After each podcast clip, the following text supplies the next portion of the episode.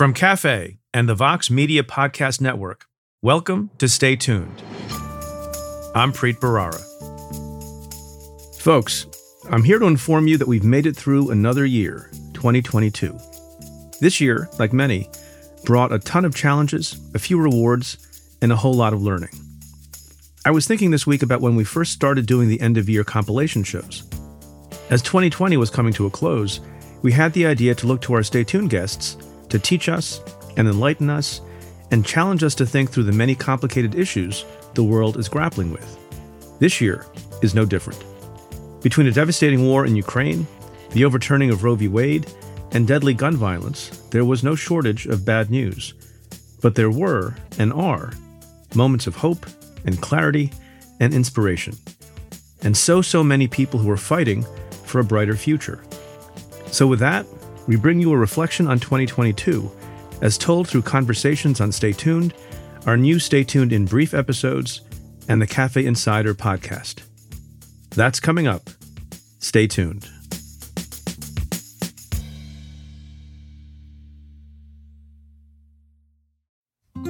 Support for this show comes from Sylvan Learning. When children love learning, they can tackle any challenge life throws at them. Sylvan's Insight Assessment can help you determine if your child is ready for what's ahead.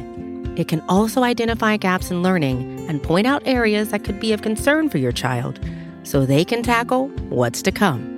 And right now, it's the best price of the year at $29. Go to sylvan29.com to learn more and get your child's assessment for only $29. That's S Y L V A N 29.com.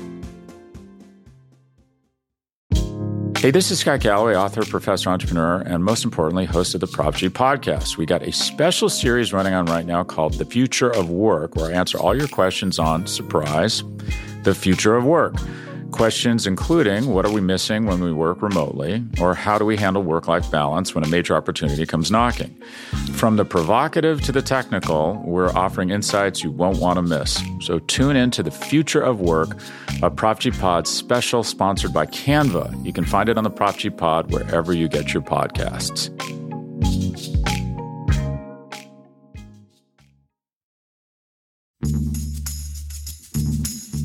At the start of 2022, Supreme Court Justice Stephen Breyer announced he would retire after serving more than two decades on the court. Shortly after the announcement, my Cafe Insider co host Joyce Vance and I reflected on his legacy.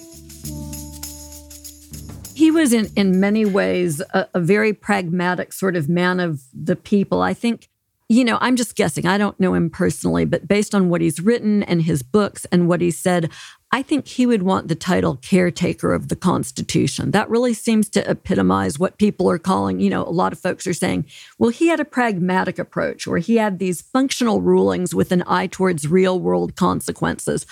I think what that comes down to is that he was someone who believed in fidelity to the Constitution and the founder's vision, but he wanted to make the Constitution work for real people. And, and that's um, the kind of justice that I really like. I'm sorry to see him go. Yeah, although maybe appropriate to timing given his age. Good timing, but a real splendid legacy that he leaves behind. And a good run on the court. He's associated with some significant opinions, not as many as some folks. He wrote the opinion upholding the Affordable Care Act, but there's an opinion that I know that you like to talk about written by Justice Breyer. You know, so I was the appellate chief in my office before I became uh, the U.S. attorney. So I care about these really nerdy inside baseball legal sort of issues. And one of the opinions where Justice Breyer, in, in many ways, saved the day was a case called Booker that had to do with the constitutionality of the sentencing guidelines. And there was a 5 4 majority that wanted to rule that the sentencing guidelines were unconstitutional. This, this is the basis for sentencing in federal cases, and it developed out of a, a belief that sort of hit its apex in the, the late 1970s that there was a lack of uniformity in federal sentencing that was really problematic. You could commit the same crime in New York and Oregon and get very disparate sentences. And so the sentencing guidelines were, in essence, an effort to make the world more fair. if the guidelines were unconstitutional, they would be thrown out the window and we would have been back to a, a, a, sort of a wild west where federal judges were free to sentence at will. And, and so Justice Breyer wrote what's known as the remedial opinion in Booker. He too crafted a 5 4 majority. It was bipartisan. He got both Justice Rehnquist and Justice Ginsburg to sign on to his opinion. On the heels of Breyer's retirement, President Biden nominated Judge Ketanji Brown Jackson, who at the time was a judge on the D.C. Circuit Court of Appeals. Justice Jackson is the first black woman and the first person with experience as a public defender to serve on the Supreme Court. My parents taught me that unlike the many barriers that they had had to face growing up, my path was clearer. So that if I worked hard and I believed in myself in America, I could do anything or be anything I wanted to be. To discuss the hearing and the historic nature of the nomination, I spoke to Jeffrey Rosen, the president and CEO of the National Constitution Center.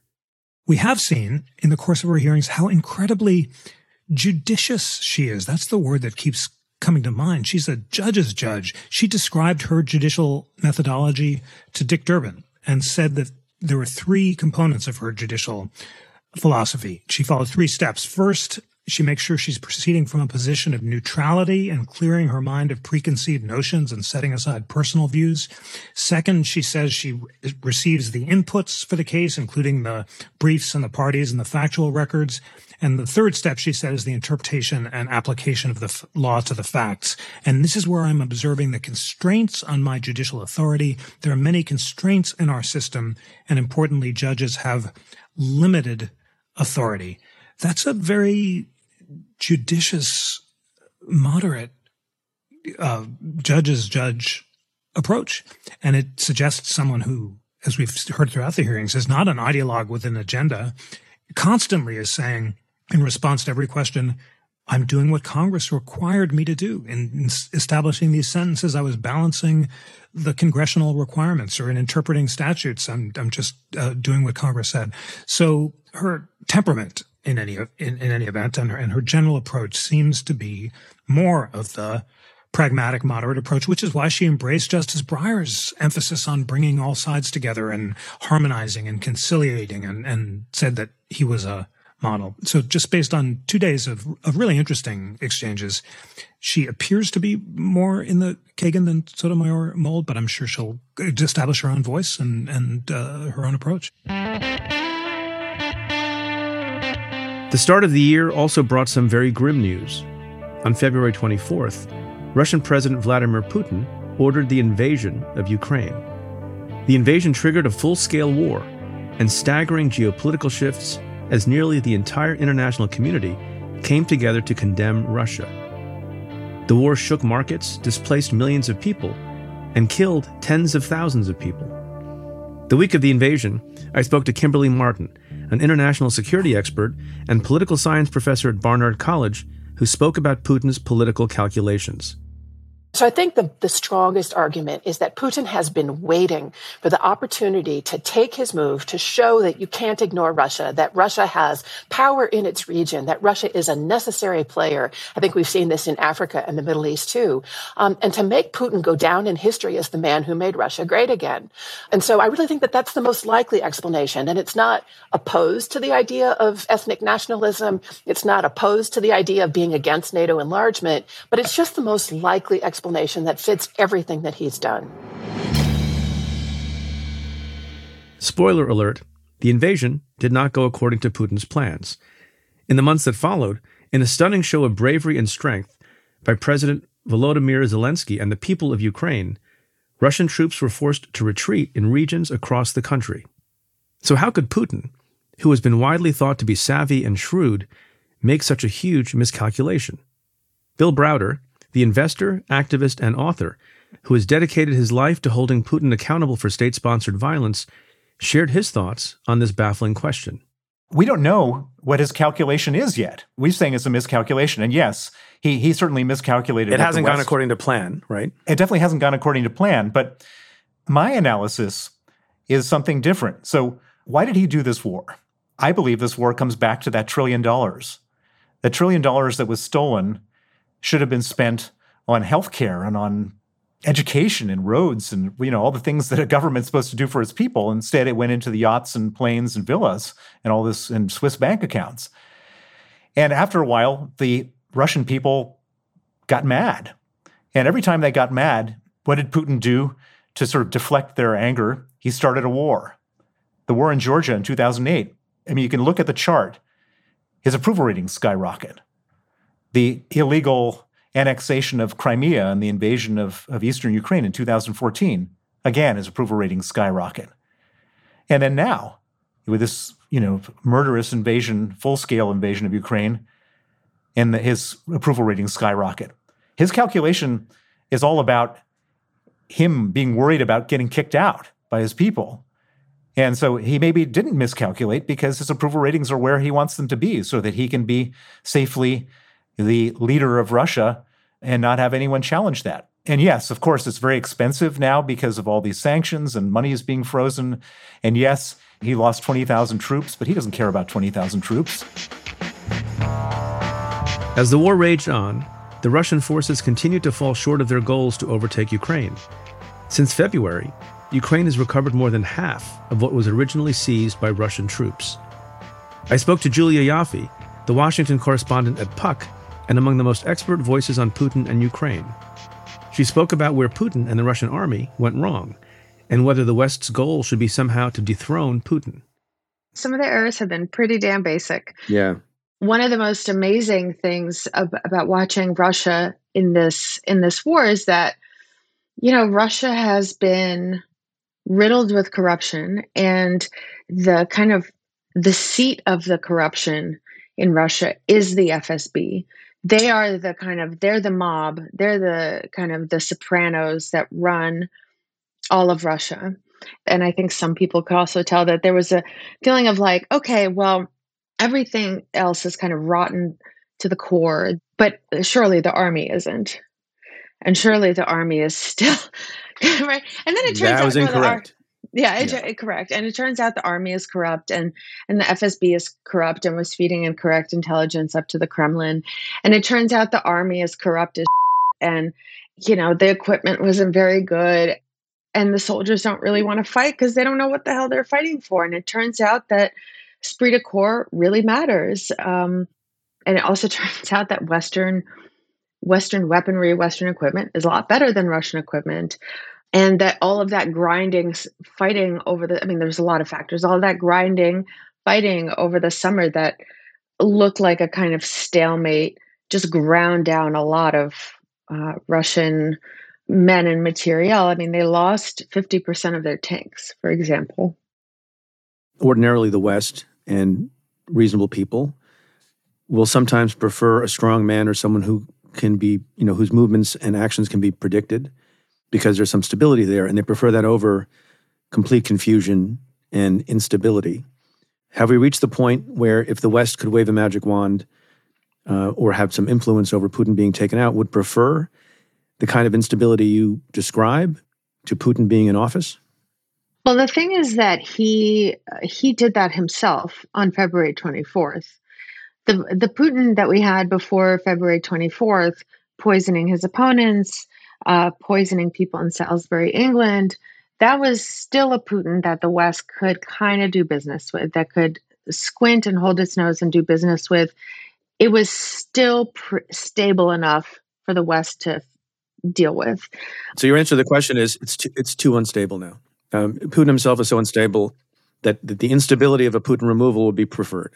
Well, I don't know about that. I mean, I, I, think at that point, at this point, it's like he already set that in motion on February 24th.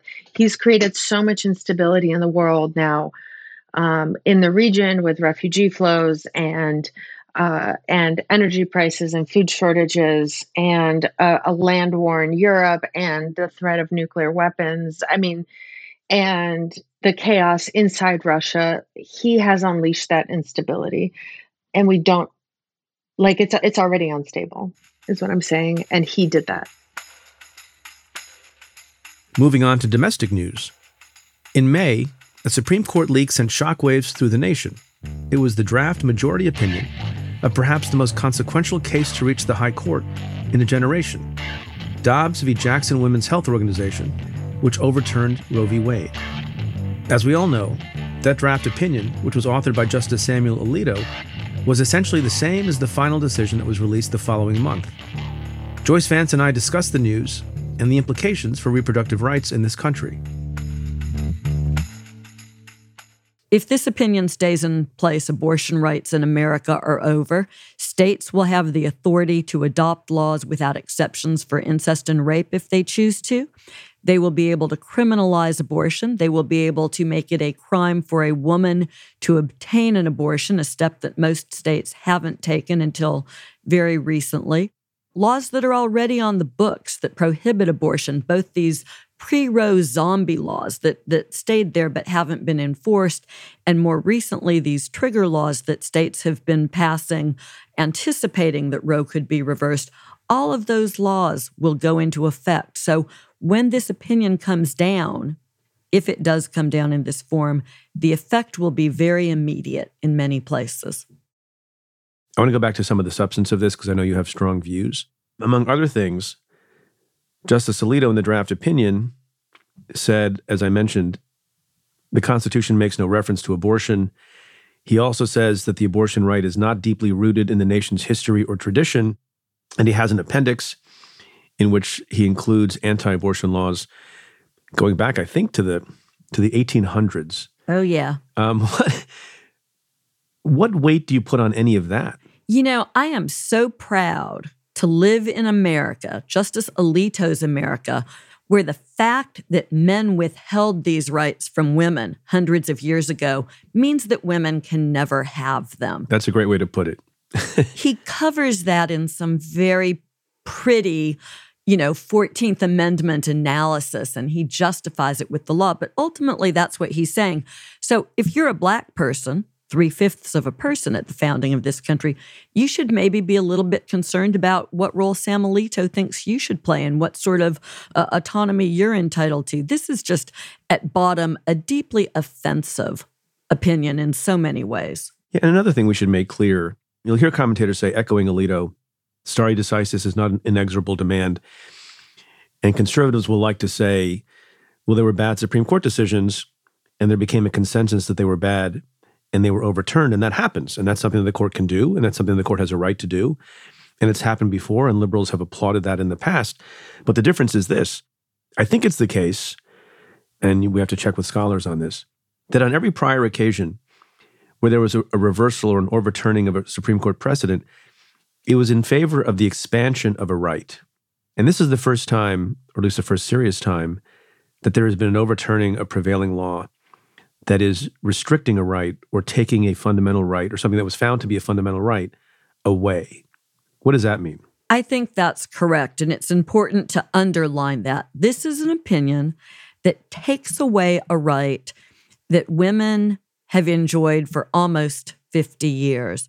And this notion that you can take rights away from people is something of a watershed moment in the court's history. You know, a wise judge, a civil rights era judge, told me a while ago that in the 60s, civil rights advocates were comfortable that they could go to the courts and ask the courts to give them a fair hearing on an expansion of rights.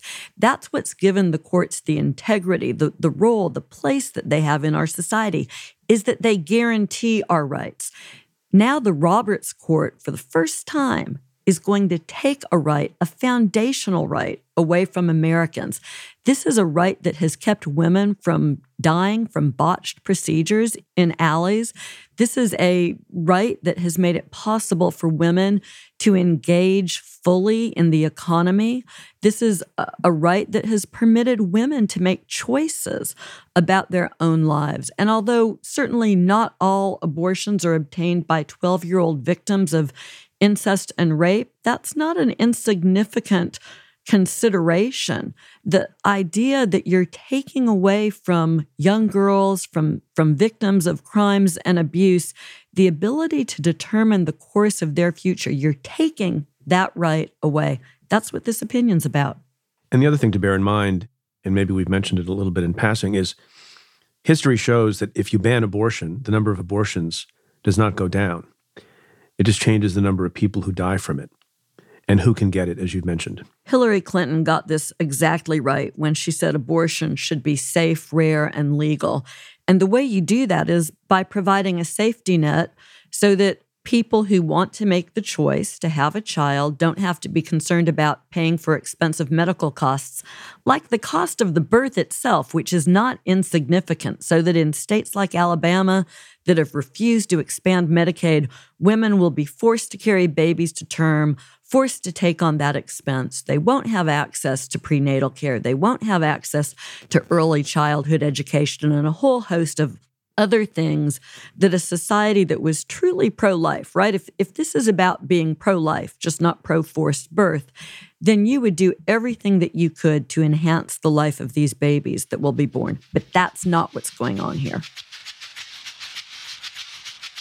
We'll be right back after a short break.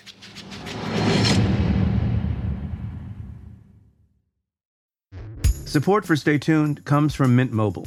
The secret to Mint Mobile's premium but affordable wireless plans is that they sell them totally online. Mint Mobile was one of the first to cut out the costs of retail, and they then pass those savings on to you. By switching to Mint Mobile, you could say goodbye to an overpriced monthly plan or unexpected fees. You can get three months of premium wireless service for 15 bucks a month. That includes unlimited talk and text, plus high-speed 5G data. Signing up is super easy and painless and you don't even need a new device when you do. To get this new customer offer and your new 3-month unlimited wireless plan for just 15 bucks a month, you can go to mintmobile.com/preet. That's mintmobile.com/preet. You can cut your wireless bill to 15 bucks a month at mintmobile.com/preet. $45 upfront payment required, equivalent to $15 a month. New customers on first 3-month plan only. Speed slower above 40 gigabytes on unlimited plan. Additional taxes, fees, and restrictions apply. See Mint Mobile for details. Support for this show comes from NetSuite. The less your business spends on operations, multiple systems, and delivering your product, the more margin you have to keep the money you've earned. But that's hard to do with higher expenses on materials, employees, distribution, and borrowing. So to reduce costs and headaches, smart businesses are graduating to NetSuite by Oracle. NetSuite is a top rated cloud financial system, bringing accounting, financial management, inventory, and HR into one platform and one source of truth. With NetSuite, you reduce IT costs because NetSuite lives in the cloud with no hardware required, accessed from anywhere. You cut the cost of maintaining multiple systems because you've got one unified business management suite. You improve efficiency by bringing all your major business processes into one platform, slashing manual tasks and errors. Over 37,000 companies have already made the move. So do the math. See how you'll profit with NetSuite. By popular demand, NetSuite has extended its one-of-a-kind flexible financing program for a few more weeks. Head to netsuite.com slash preet. netsuite.com slash preet. netsuite.com slash preet.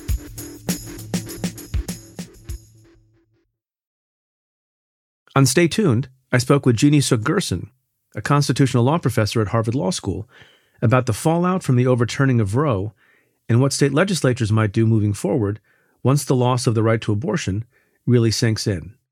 I think it's an interesting period for um, the American public because we're coming off like many decades of feeling like, okay, the Supreme Court is where the litigants go to settle these important issues. And I think that it has taken the focus off the work that the other branches are able to do. And to the extent that we are upset about um, the focus now being on states and legislatures, you know, I would say let's turn that around and just stop thinking about going to, you know, nine people on the Supreme Court for resolution of our important issues and actually really think about the power that people hold to make laws that suit the interests of the Democratic uh, majority when it comes to important issues as well. Part of the problem is um, the Supreme Court has been seen, of course, as the, the body that protects minority rights and the rights of the vulnerable.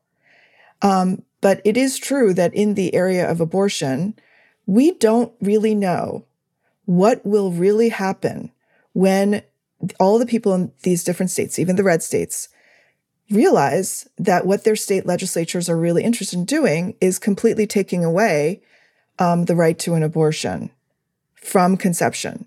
Now, will the majority of those people in those states, um, when when it's not just a fight about oh the Supreme Court and its power grab in this area, if that's not really what this is about, at some point, if it's really about the policy issue of do we want a right to abortion in our state, are we really going to see a few years from now that people in the red states are are happy and willing to live with the complete lack of a right to bodily autonomy when it comes to the question of pregnancy and when you know whether one gets to choose when that happens. What's your prediction about that? I guess my prediction is that it's one thing for something to be a culture war issue on which there's one side and the other side and you have to be on the right or the left or you be red or blue. It's another thing for people to do the hard work of really thinking through what kind of state do we want to live in? Um, do we want to live in a state where there is no right to control my own body? Um, and my prediction is that as that sinks in over time and that it becomes a little bit less, possibly, of a polarized issue of like there are these states and that those states, I think that we're going to see some movement um, because also the polls do show that the majority of the country does support a right to abortion, um, and that and it it just I think that that will have an effect. A Supreme Court case the justices have yet to rule on, with potentially huge implications for our democracy, takes up the issue of a little known theory known as the independent state legislature doctrine. Constitutional law professor Franita Tolson spoke with me about it in August. So that case is called Moore versus Harper. And it deals with a North Carolina case where the North Carolina Supreme Court found that a severely gerrymandered congressional redistricting map violated the state constitution's free and fair elections provision. So the Moore case squarely presents this question of whether or not the state legislature is constrained by the state constitution in drawing this map. Now, the North Carolina Supreme Court said, look, you have violated the state constitution. We protect free and fair elections. People have a right to participate equally. This plan violates that. And the Supreme Court decision in Rucho versus Common Cause, in which the Supreme Court said, look, we will not resolve partisan gerrymandering claims. The fact that a state court is stepping in to police this is very, very important. But the claim and Moore is that the state court really can't police this because of the independent state legislature theory. So, Supreme Court will likely weigh in and perhaps recognize some form of the theory. Let's be clear, Preet. The court does not have to say that the state legislature is free of all substantive constraints of the state constitution. And here's how Joyce and I analyze the case on the Insider podcast you could actually kind of intellectually find this kind of interesting, right? Because the Constitution, the text of it, says plainly the times, places, and manner of holding elections for senators and representatives shall be prescribed in each state by the legislature thereof. That means what it says. And if you're a textualist, you say, yeah, without restriction of any type. But then the other side says, well, hey, wait a minute. Common sense and history and the structure of the Constitution indicate that, yeah, the Constitution can delegate to a particular body or type of official some role, but it's always been understood in this country that those things can be reviewable by the independent judiciary, right? That's what basically checks and balances mean, right? And how can it be that a state legislature can pass a law about an election, the time, place, and manner of an election, that violates the state's own constitution as determined by the state judiciary. That doesn't make any sense, notwithstanding the plain language of the constitutional provision. So it's kind of interesting. It is. And you have made precisely the correct legal argument about where the decision point is. And I respect your ability to be intellectual about this one because I clearly view it with a little bit more emotion than I typically reserve for Supreme Court cases. But it is an utterly fascinating sort of issue. Judicial review is so very much grounded in our country's history. Some events from this year are particularly difficult and painful to revisit. On May 14th, a gunman opened fire in a top supermarket in Buffalo, New York, killing 10 black people in a racist hate crime. Then, just 10 days later, Another gunman opened fire at the Robb Elementary School in Uvalde, Texas, killing 19 children and two teachers and wounding 17 others. The aftermath of these massacres brought a lot of the usual thoughts and prayers from the very people blocking gun safety legislation in Congress. But then, about a month after the shootings, Congress passed the Bipartisan Safer Communities Act. Though narrow, it was the most significant federal gun legislation in almost two decades. On Stay Tuned, I spoke with Shannon Watts, the gun safety advocate and founder of the grassroots organization Moms Demand Action. Are we focusing too much on the national scene and national legislation and not enough locally? And the one example that you always give and that others give is even though we say nothing changed after Sandy Hook or after Parkland, that's not quite true. In those states, in Connecticut, after Sandy Hook, there were changes made to the laws. And in Florida, which is not a liberal state uh, by any means, like Connecticut is, they passed a series of gun reform legislation too. A, should we be focusing more locally? And B, as an organization and as a person who leads the organization, how do you split your time between state fights and the national fight? Well, we've played a lot of defense at the federal level. Um, you know, we've had both a, a Democratic president and, and Republican president um, in the 10 years that I've been doing that, this. And, and now we have an even split in the Senate. So working on federal legislation is certainly important, but we decided when Manchin Toomey failed, and Manchin Toomey was a bill that was put forward just weeks after the Sandy Hook school shooting, um, put forward by Senators Manchin and Toomey, bipartisan bill that would have closed the background check loophole and required a, a background check on every gun sale in honor of what happened at Sandy Hook School. I was sitting in the Senate gallery when that failed by just a handful of votes. And, and I'll be honest, I, I thought, okay, the country's not ready for this. Um, I've spent the last few months of my life doing this, and now I'm going to go back to what I was doing before, living my life in, in Indiana. And instead, our very brilliant volunteers said, no, let's, let's pivot and do this work at all levels of government where we live. We're going to pass resolutions through school boards that educate families about secure storage. Two billion families have received that information now. We are going to pass resolutions through city councils. Um, just in the last month, we've passed five separate resolutions through five separate city councils in the state of Colorado and one in Walnut Creek, California. We are going to pass legislation in our state houses.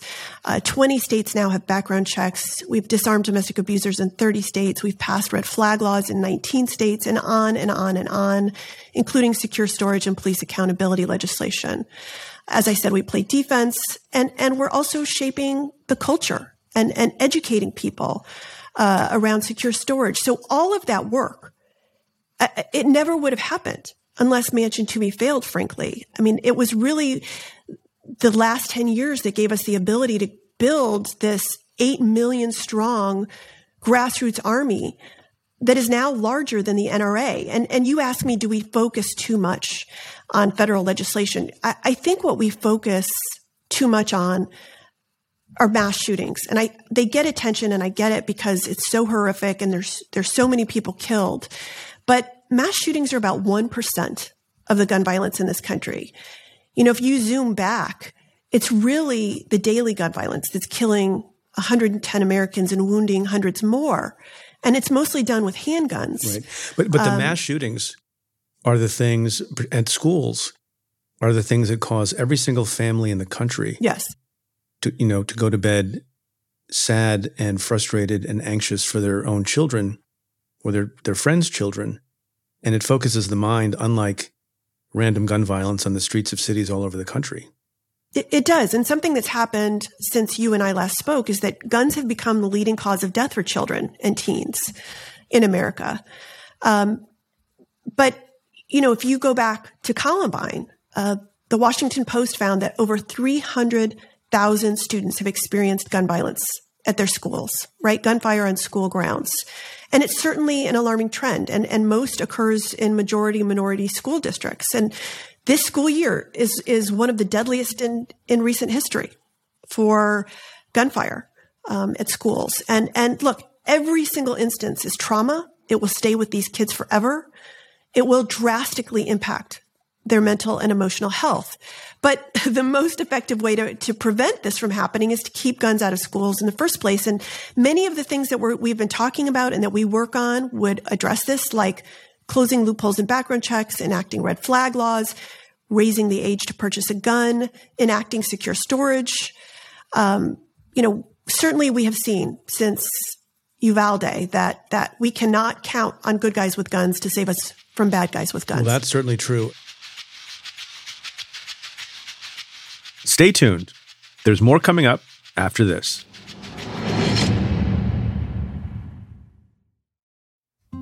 Support for this show comes from Sylvan Learning.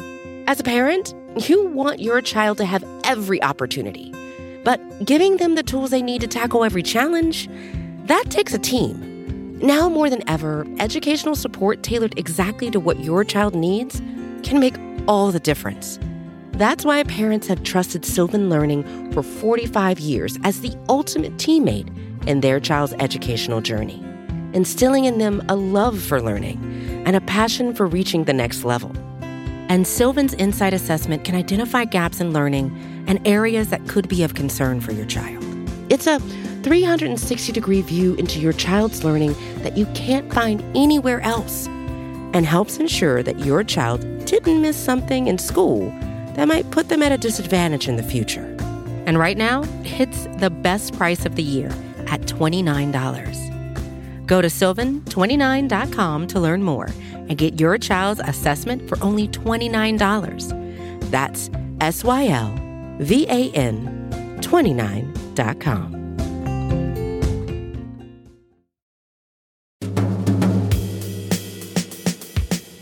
Throughout the year, the January 6th committee captivated the country with its public hearings. In a series of presentations, the committee presented its case against Donald Trump and the big lie. Some of the most striking testimony came in the surprise hearing where former Trump White House aide Cassidy Hutchinson detailed Trump's erratic behavior on January 6th and the extent to which members of Trump's orbit anticipated the chaos of that day. The president said something to the effect of, I'm the effing president, take me up to the Capitol now. Which Bobby responded, Sir, we have to go back to the West Wing. The president reached up towards the front of the vehicle to grab at the steering wheel. Mr. Engel grabbed his arm, said, Sir, you need to take your hand off the steering wheel. We're going back to the West Wing. We're not going to the Capitol. Here's how Joyce and I characterized Hutchinson's testimony. When we're taping the show, you know, a year from now, or, you know, 16 months from now, and if it turns out that an indictment is brought by the Justice Department against Trump, which I'm not saying is by any means assured at all for a variety of reasons. But if we start moving in that direction, or at least it looks like there's a there's a much fuller, more aggressive criminal investigation of Trump and others in connection with January 6th. Do you think we'll be saying that a turning point, an inflection point in all of this was Cassidy Hutchinson's testimony? I think that that's fair. And it was a turning point, certainly, in the public's perception. You know, who knows how responsible her testimony was for the movement that we've seen in the polls, where, for instance, now a majority of Americans think that the former president should be held accountable.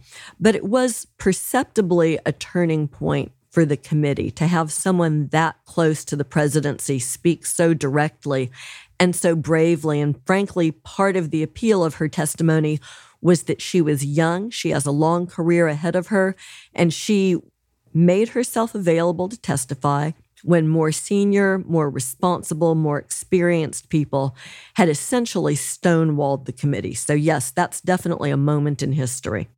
The committee also highlighted how Trump did nothing as the violent mob overran the Capitol.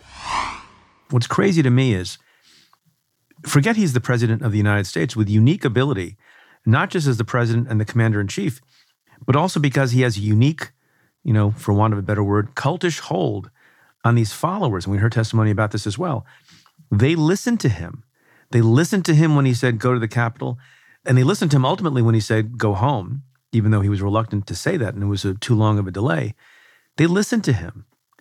And the fact that he knew they listened to him and he wanted the thing to be done and didn't do anything in the face of knowing that there were guns, knowing that there were people who were harmed, seeing the images unfold on television, which is mostly what he was doing, watching television that afternoon.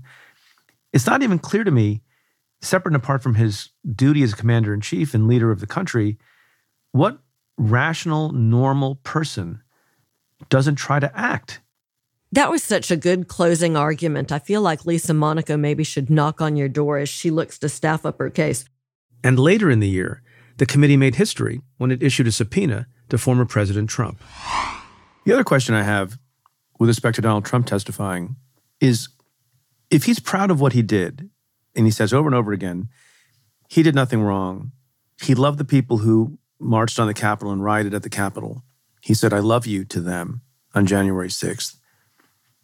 He's dangled pardons for not some of them, but all of them for the conduct they engaged in, even though many of them have been convicted and many more will be convicted of violating federal criminal statutes. Why not just come to the committee and explain forthrightly what you did and why it was right?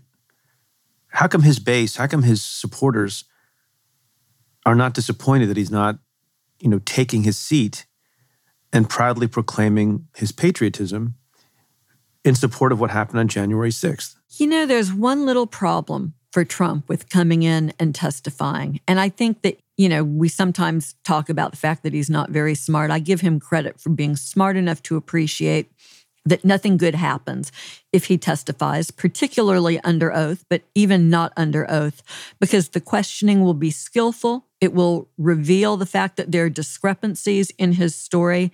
And I think Trump runs a very real risk if he testifies. And if the people in his base hear the testimony, I guess that's a big if there. But there's a real risk here of exposing the truth and of exposing his failures.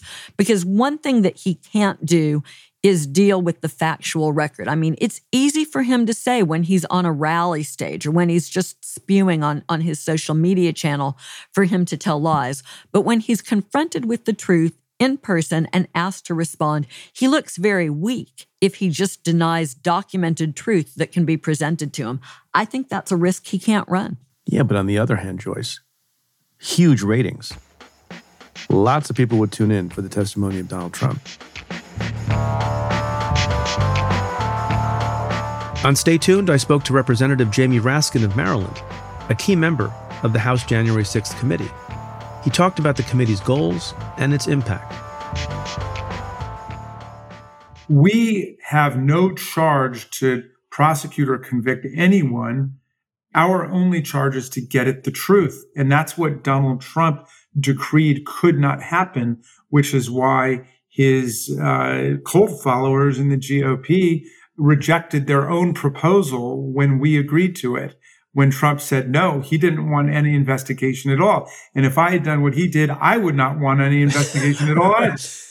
Do you think you've moved the needle with respect to public sentiment among independents and among Republicans? Well, I know we have, both anecdotally by virtue of the emails and the letters I get from independents and Republicans who just tell me they've had it and they can't take it anymore and they did not sign up uh, for this kind of nihilism and authoritarianism. And I know it also from the public opinion polls, which show that more than two thirds of independents reject the big lie and uh, reject the kind of insurrectionist politics that the GOP has unleashed against us. I, you know, um, I hear from Republicans, not as many, but I do hear from Republicans, and I know that there has been some erosion there. And you know, people say, well, still the vast majority of Republicans embrace the big lie. This is true, but um, we don't need all of them to every little bit helps. Yeah, to decamp. Yeah, well, if we get two or three percent of them to come on over, four percent of them to come on over with Liz Cheney and Mitt Romney and Adam Kinzinger, that's great. I don't know that the Republican Party, which is already a minority party and a shrinking minority party, can withstand those kinds of losses.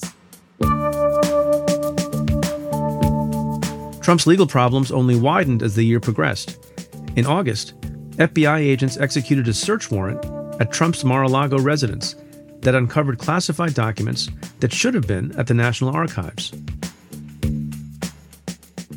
Does this kind of search, which some people call a raid, does it strike you in any way as being heavy handed?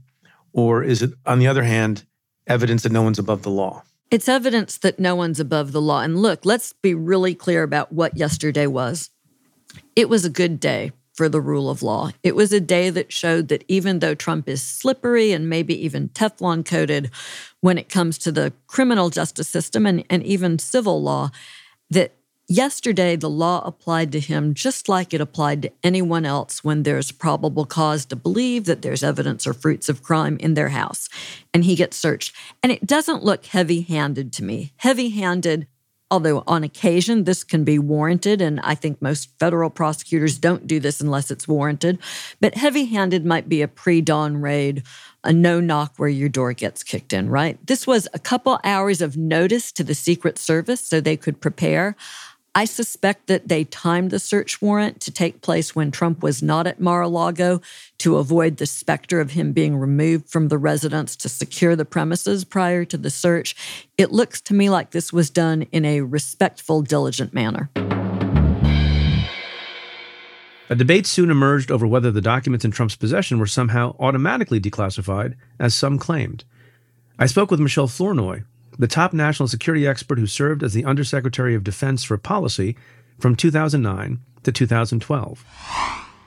What do you make of all that?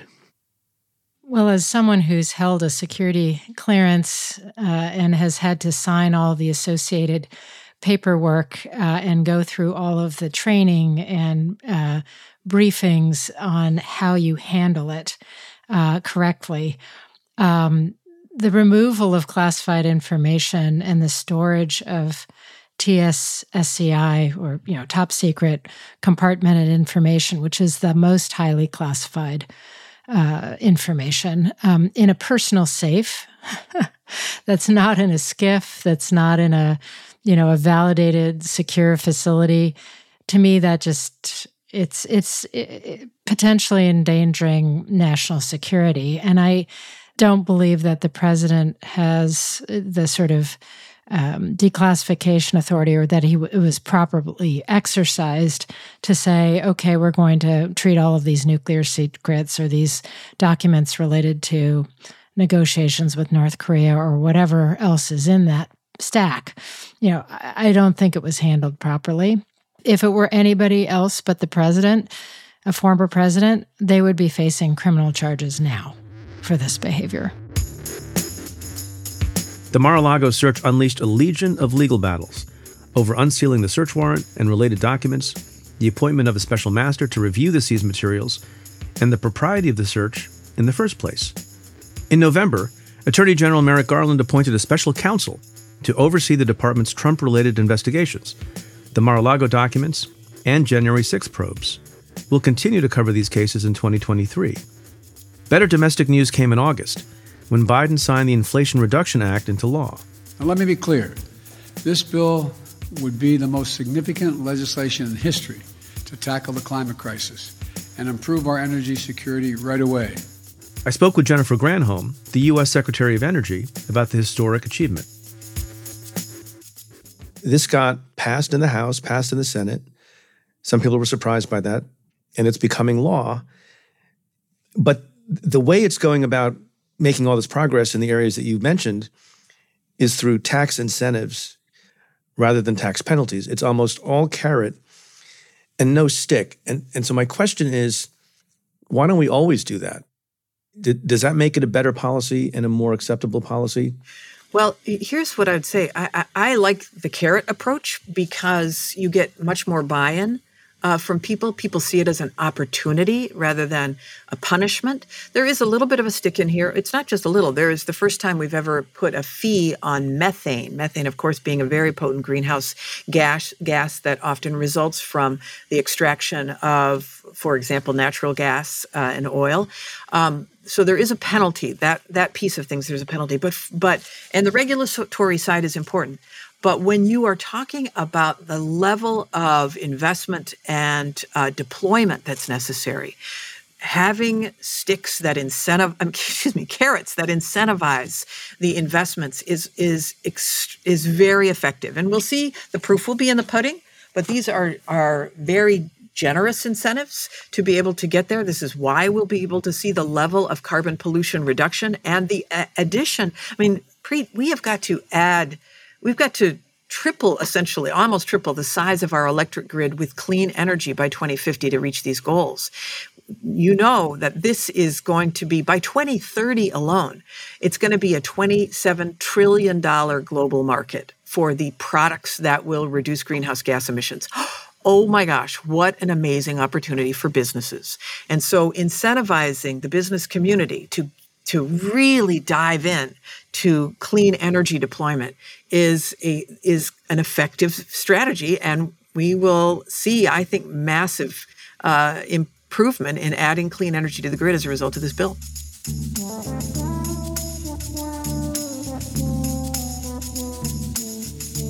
In September, thousands of miles away in Tehran, Iran, a 22 year old woman named Mahsa Amini was killed in police custody after she had been arrested and beaten for allegedly improperly wearing her hijab. Amini's death set off massive protests around the country demanding women's freedom. Foreign policy expert Karim Sadjadpour joined me to discuss the scope of the protests on Stay Tuned in Brief. So, reports suggest that these protests have happened in over 80 cities throughout the country. It's difficult to get a sense of, you know, how many people we're talking, but certainly in the hundreds of thousands. And the bigger picture is that what's somewhat unique about the Islamic Republic of Iran is it's not only politically authoritarian, but it's also economically and socially authoritarian. They don't only say, you know, you, are not free to express yourself politically, but they police your life um, socially. You know whom you can can you go out in the, you can't go out in the streets with your your easily with your boyfriend or girlfriend. What you listen to, what you watch, what you drink, um, and then you know economically, it's just uh, one of the worst managed countries in the world. And so for that reason, there's this collection of grievances that people have, which span politics, economics, and, and, and social. Because these protests were provoked by a social issue, are the participants in the protests, generally speaking, more diverse? People from lower incomes and higher incomes, and does that give it more force? So, what we've the, the most vivid uh, videos and images of these protests so far have been young women. Uh, and one of the powerful slogans to come out of these protests has been this chant of um, Zan Zindagi Azadi, which means woman, life, freedom. I would argue, though, that um, you know, if these protests uh, are going to lead to any type of change in Iran, the burden can't only be on these young girls. And obviously, it's not just young girls. You have um, uh, young men uh, as well. And as I said, in a, in a, diverse array of cities and, and social classes. But I, I think if these protests are going to be more impactful, you may need to start to see um, strikes uh, from you know the, the merchant classes, the bazaar, from oil workers. These were the types of um, highly impactful tactics which um, helped bring down the ancien regime in 1979, the Shah of Iran. In October, political turbulence enveloped Britain. Shortly after Queen Elizabeth passed away on September 8th, the grieving nation faced another change in leadership as Liz Truss, who had just replaced Boris Johnson as Prime Minister, stepped down. Her 45 day tenure is the shortest in UK history. Truss was succeeded by Rishi Sunak, the country's first non white Prime Minister. But some mistakes were made. Not born of ill will or bad intentions. Quite the opposite, in fact. But mistakes nonetheless and I have been elected as leader of my party and your Prime Minister, in part, to fix them. I spoke to Financial Times editor and reporter Ed Luce on Stay Tuned in Brief about the country's turmoil. So, does Prime Minister Sunak benefit from the fact that he had a very unpopular, historically unpopular predecessor, or did she bullocks things up so much that he's in a lot of trouble? And I want you to appreciate my use of bollocks. Yeah, I was going to give you an A grade, uh, Preet. Uh, Bollocks, I was impressed by that. Well, the first rule of jobs, as you know, is always follow an underperformer. Yes. Um, so he starts off in, in um, a relatively good place. He's followed uh, arguably four underperformers. Um, so an even better place. There's a low bar to sort of being an acceptably, comp- acceptably competent prime minister.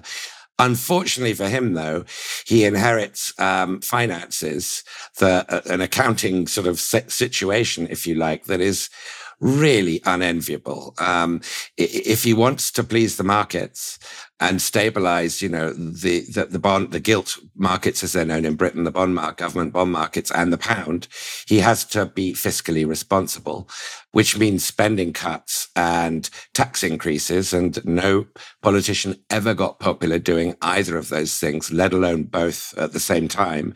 Um, but if he doesn't do that, then the markets will resume their, you know, their, their tumbrils and they will decapitate him at the guillotine, just like they did Liz Truss. So he's got a horrible choice. And I suspect the only one, you know, that's real, realistic is to be fiscally responsible and politically unpopular. Domestically, a pivotal moment of this year was the midterm elections. Democrats performed exceptionally well for an incumbent party in a midterm election with big wins in key battleground states. And after Reverend Raphael Warnock won his runoff Senate race in Georgia, Democrats secured a solid Senate majority with 51 seats. I spoke to political reporter Jonathan Swan about what the midterm results mean for the Republican Party.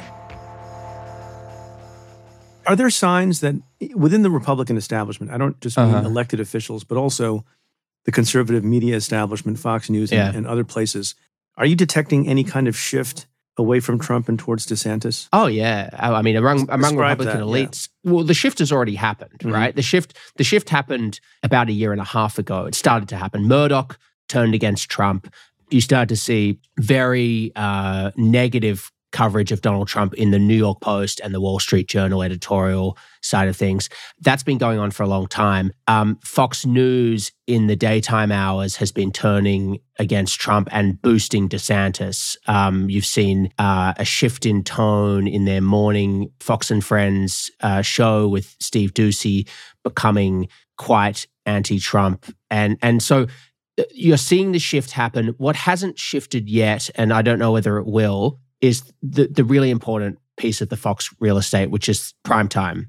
Um, you haven't seen Laura Ingraham, Sean Hannity, or Tucker Carlson turn on Trump. And and I think if you do see that, that will be meaningful with Republican primary voters. And then you've got the sort of conservative elite you know the donor the donor community is is with DeSantis. I mean the, the big end donor community they, they, they've had enough of Trump largely. Now, not many of them are brave enough to come out and say that yet, um, except for Ken Griffin, uh, who who right. is, a, is a big deal donor who, who's done that. But you may start to see now more donors emboldened to come out and sort of say we need to move on from Trump. But a lot of these guys still have scar tissue from 2016 where they threw everything, you know, a lot of these donors spent quite a bit of money trying to beat Trump and, and got humiliated. So they're quite reticent to do that. Um, and then you've got these sort of conservative influencer activists who, you know, there, there are some of them who um, have already sided with DeSantis, but there's still a fear of really, uh, there's still a lot of people who are privately against Trump but afraid of going against him publicly because there is a disconnect between Republican elite opinion and the base. Yeah. There just is. Yeah. And, and I, I, I constantly talk to these Republicans in DC, the sort of professional Republican consultant class, who, you know, they've got their views and whatever. And, and none of them were there. You know, I was, you know, whatever, six, two weeks, two months ago, you know, in the uh, stadium arena in, in Wilkes-Barre, Pennsylvania, 10,000 people packed the rafters, fervent Trump fans. Yeah. And, and, you know, just complete different universe. So he still has a very, very strong base. And there's going to be a lot of people who are saying, you know, the, rest in peace, Donald Trump. This is the end of Donald Trump. Um, it's it's completely misguided, in my opinion. I don't think we've seen any evidence to to support such declarative uh, statements. You don't see any fatigue in Trump's base? In his base, not a huge amount. No. Um, not a huge amount. It's not coming through. I mean, there has been a little bit of slippage, but the, the, the strongest fatigue is among Republican elites. As Jonathan says, it's hard to know what the future will hold for Trump. He still has a great deal of support among his base. But the midterms have left me feeling hopeful. Hopeful that hard work can pay off, that the efforts of organizers and activists and young people and new voters can make a real difference. Because the reality is that people are working to make our country, our democracy, and our world better every day. Especially when there is so much bad news, so much violence, and so much cruelty. It's important to find and listen to those voices. So, with that, I want to share a few moments from guests this year that have struck me and stuck with me. Cognitive scientist and fellow podcaster Maya Shankar spoke with me about the importance of change and why we shouldn't fight it. If there are people who are looking to inspire more changes in their lives and fear is a reason why they're not pursuing those things which i think was was part of your question one piece of reassurance that i can give um, to the to those listening is that by and large every person i've interviewed for the show has in some way felt that they've grown from a change experience or that they've been humbled by a change experience or they developed a deeper sense of self understanding as a result of a change, or they have revealed to themselves features of their personality that were previously undiscovered because the situation never called for it. And so there is an element of discovery that accompanies every change that can fill us with some degree of delight and optimism and curiosity. And I sometimes remember that when I'm resistant to a change, but then I remember that it can really alter me in a, in a profound way that at a minimum leads me to um, understand myself a bit better. Even if hedonically there are some negatives, a deepened self understanding is enriching in its own right. And last but certainly not least, I'll remind folks that we had our first live show since the outbreak of the pandemic. It was amazing to see so many of you in person, and an honor to speak with Garry Kasparov, Lieutenant Colonel Alexander Vindman, and Ben Stiller. Stiller, the writer, comedian, and refugee advocate, spoke about the importance of comedy during difficult times. You've said that even in this humanitarian work you do, humor is important, and you find a way to make people laugh. Explain that.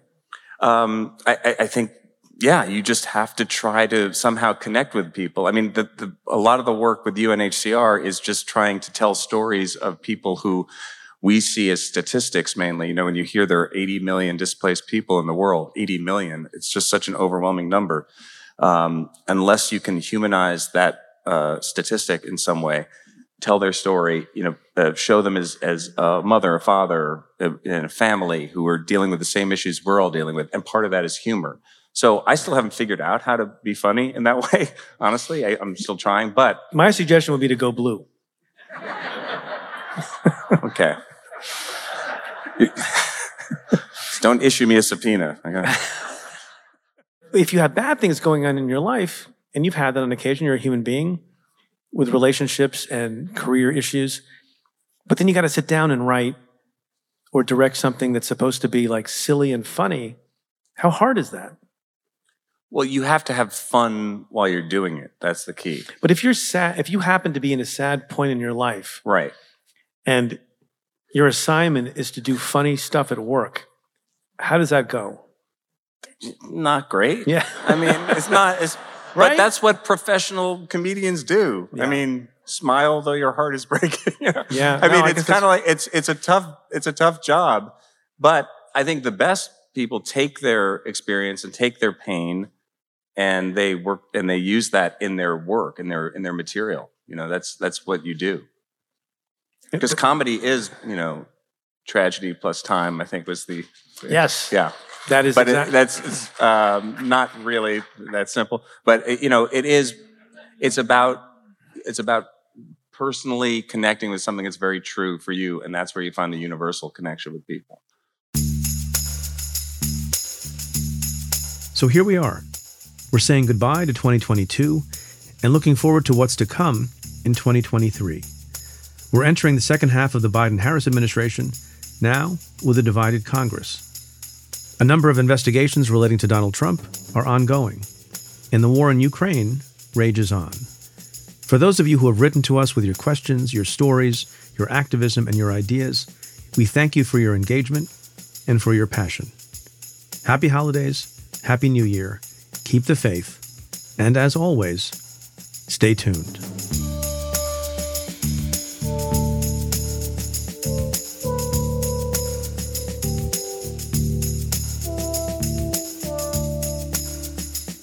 If you like what we do, rate and review the show on Apple Podcasts or wherever you listen. Every positive review helps new listeners find the show. Send me your questions about news, politics, and justice. Tweet them to me at Preet Bharara with the hashtag AskPreet, or you can call and leave me a message at 669 247 7338. That's 669 24 Preet. Or you can send an email to letters at cafe.com. Stay Tuned is presented by Cafe and the Vox Media Podcast Network. The executive producer is Tamara Sepper. The technical director is David Tatasciore. The senior producers are Adam Waller and Matthew Billy. The Cafe team is David Kurlander, Sam Ozer Staten, Noah Azulai, Nat Weiner, Jake Kaplan, Namita Shah, and Claudia Hernandez. Our music is by Andrew Dost. I'm your host, Preet Bharara. Stay tuned.